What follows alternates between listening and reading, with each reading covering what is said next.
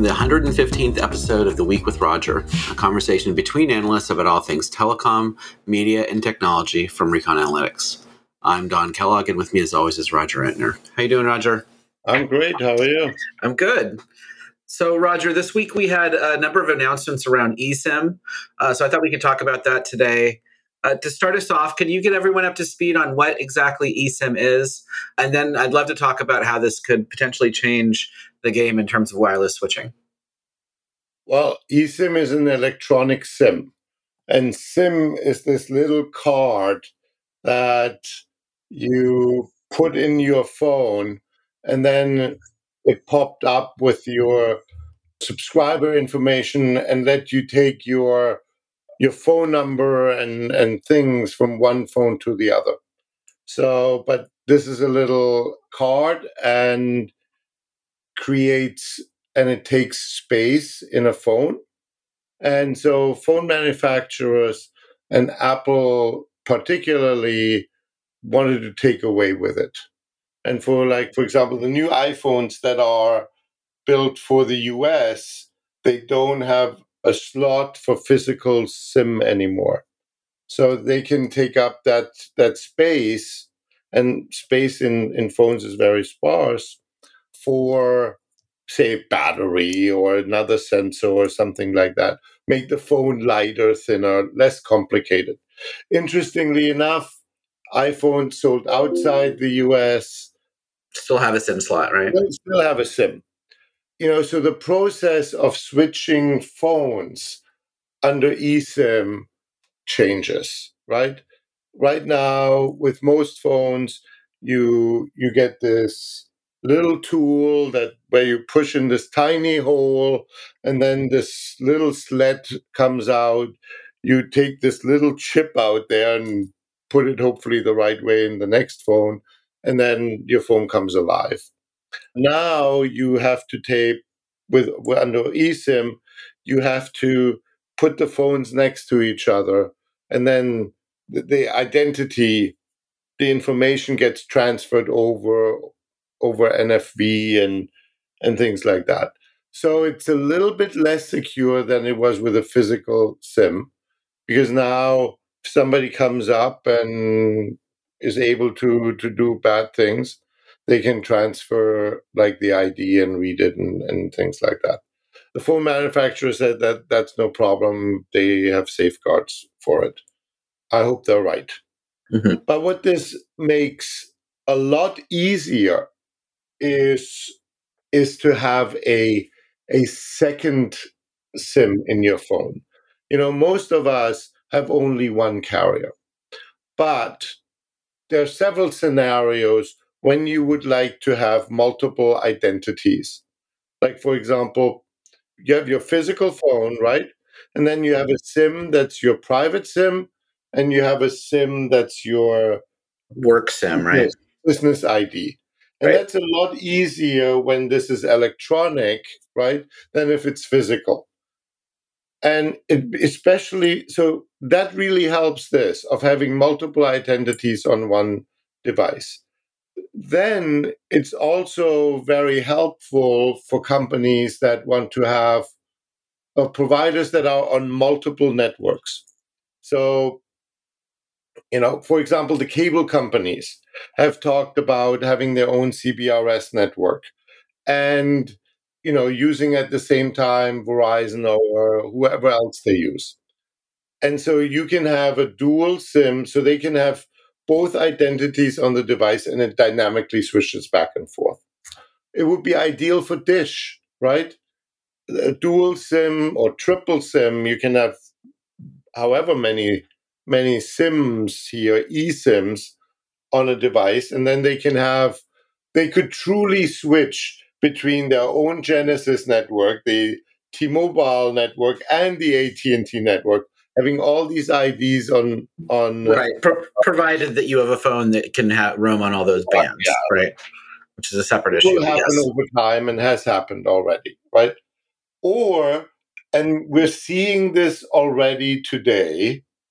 It gives people the ability to test drive another carrier's network. and see without a big problem how good is this if I switch? And so I think Verizon and all the carriers offering it in one shape or another. Verizon just launched a test drive program. T-Mobile has a test drive program. AT&T through Cricket has a test drive program. So you download an app from the App Store and go through the permissions and clicks there. And then you can switch in your phone which network you want to use at that given point in time. So you can like be in your home and make one call with one carrier and then you switch over and you make the call from exactly the same same place with another carrier and then you can test which one is better which one is the right one for you right you can see what the data speeds are so you can do be like live what's the right network for me it's a terrific capability so there, there are a couple constraints, right? So the, the primary one being your device has to be unlocked. And so usually if you're still on a payment plan with a device, your di- device isn't unlocked. Although even if you are, I know some of the carriers will allow you to unlock the device for 30 days, for example, if you're traveling internationally, things like that. So it, it's, it's definitely a feasible thing to do, provided that you you have a device that, that's capable of eSIM, and, and more and more devices are capable of eSIM, and that device is unlocked. Yeah, uh, and I think you know Verizon unlocks devices after six months, ninety right? days, 90, 90 days. days. Yeah, uh, because because Verizon bought the seven hundred megahertz C block right which is the which is the 20 megahertz nationwide block that comes with net neutrality and so they have to unlock every device after 90 days. And so my expectation is that AT&T and Verizon will predominantly target Verizon customers for this because it's the easiest to do there, right? Whereas T-Mobile and and AT&T can lock the device as long as you you're financing it to them because until that day, it's their device, right? You owe money on it. But the moment you pay it off, you can do whatever you want to. It's your device.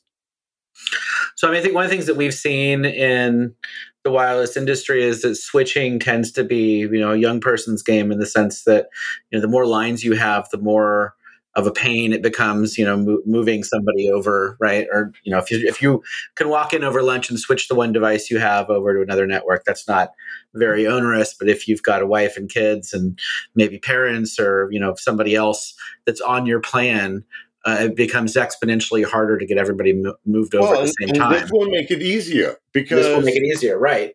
Will make it a lot easier because you can say to to your kid or your spouse, "Here, why don't you try it?"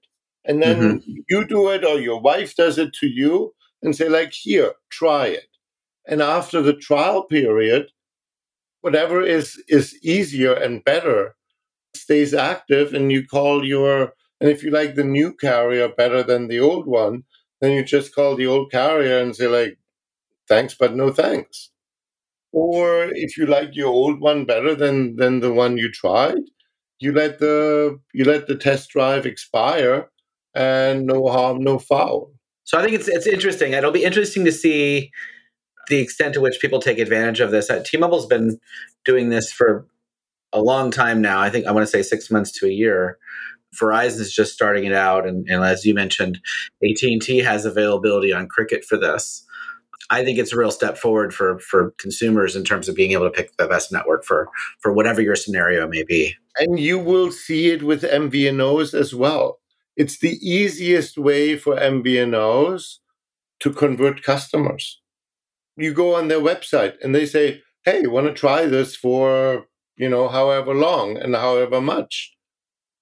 Push a button, we'll send you the app, or push a here, click on this, and on your and on your phone, the app will pop up, and here you go, right? Yep. Well, it's also a scenario where, you know, if you want to buy direct from a manufacturer, you can usually get those devices. They come unlocked, right? So you could presumably buy a device and then make a decision after having roamed on all three networks uh, or four networks for that matter. Thousand dollars later, right? Yeah, but then you own the phone, you can move around however you want, yeah. right? A lot more consumer freedom. It's a good I think it's a good thing. Yeah, and it will it opens up another dimension of competition. Now, the handset manufacturers are doing this f- for two reasons. I mentioned already it makes making the device easier and cheaper. On the other hand, it probably loosens the, the, the bond between the carrier and the consumer. And therefore, on a, at least on a relative basis, makes the tie between the device manufacturer and, and the consumer stronger. Because there's always this struggle.